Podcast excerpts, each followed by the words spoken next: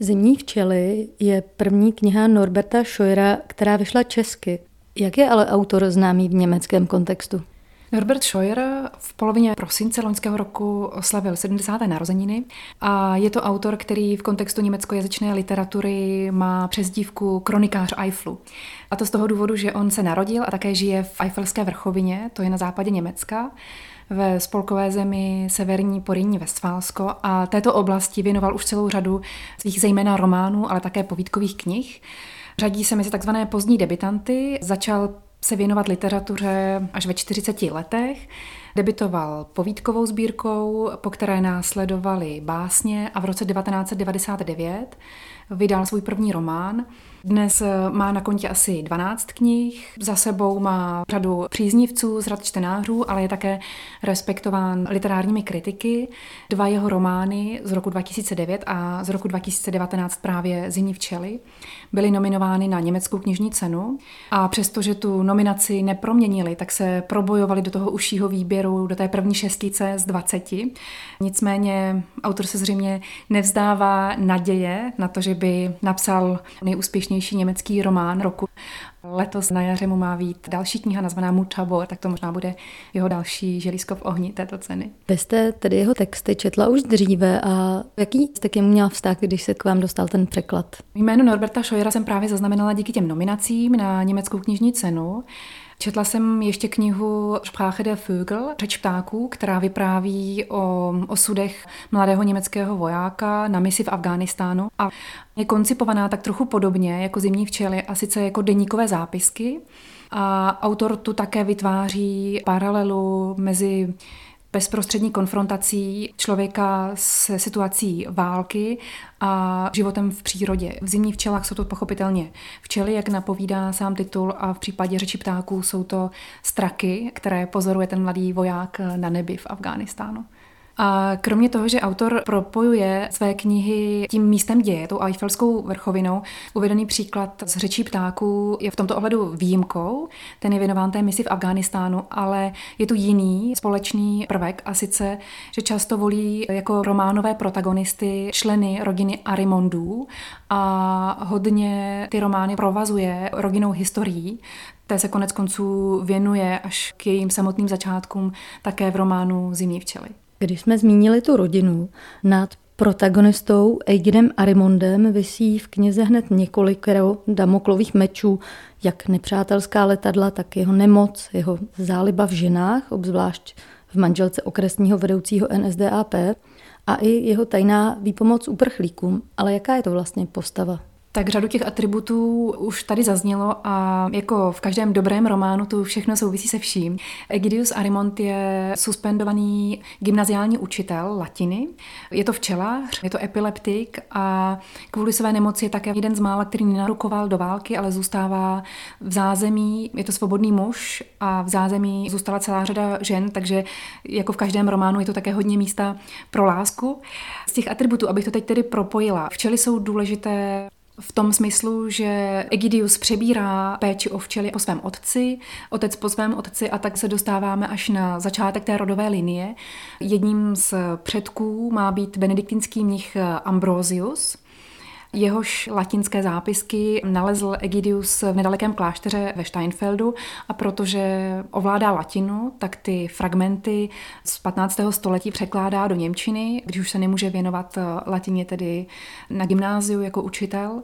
Včely mu také dopomáhají k živobytí za války, k tomu, aby si obstaral peníze na velmi drahé a ke konci války pak už také zcela nedostupné léky proti epilepsii, protože on ve speciálně upravených úlech převáží židovské uprchlíky na belgické hranice.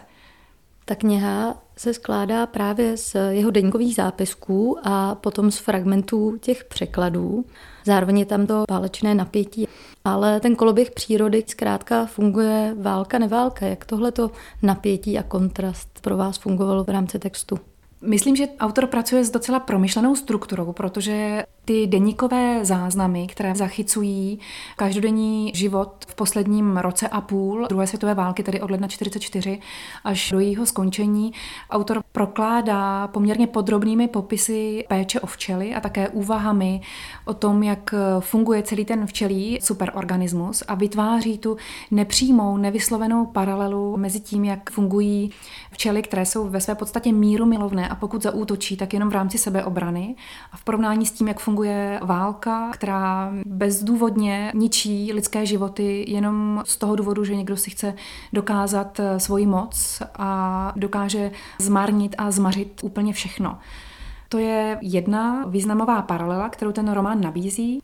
A pak jsou tu ještě ty historické exkurzy do 15. století, také propojené tou péčí o včely a jsou tu třeba i zajímavá srovnání poznatků, kolik toho věděli lidé o včelách v tom 15. století, alespoň to, co se Egidius Arimont dozvídá z těch zápisků svého předka a jak rozumíme chování včelstev v dnešní době a ten krutý sled válečných událostí je vždycky prokládán docela napínavě archaickým jazykem líčeným příběhem o tom, jak průvod církevních hodnostářů usiloval o převoz a o záchranu srdce Mikuláše Kusánského, který zemřel na cestě do Říma a jak se snažili zachránit to jeho srdce a tu jeho knihovnu a převést je přes Alpy do kusánského rodiště zpět do města Kues. Z hlediska čtenáře ten text plyne velmi lehce. Člověk si připadá téměř jako voyeur, který nahlíží do tajných soukromých zápisů.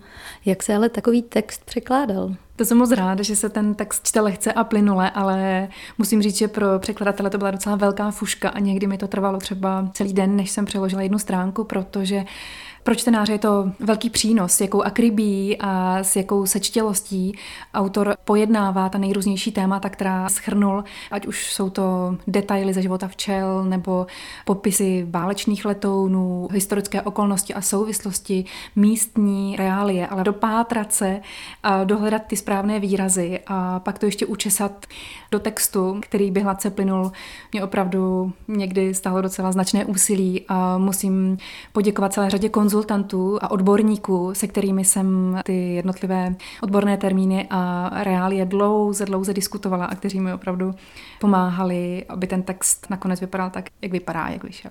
Román má i silný závěr, který pak ještě zvýrazní doslov autora. Ten příběh ukotvuje v realitě a líčí, že pracoval na podkladě skutečných událostí. Překvapilo vás to nebo konzultovala jste to s ním nějak? Myslím, že pro vyznění toho románového příběhu to není tolik relevantní, jestli se ten příběh opírá nebo neopírá o nějakou reálnou skutečnost.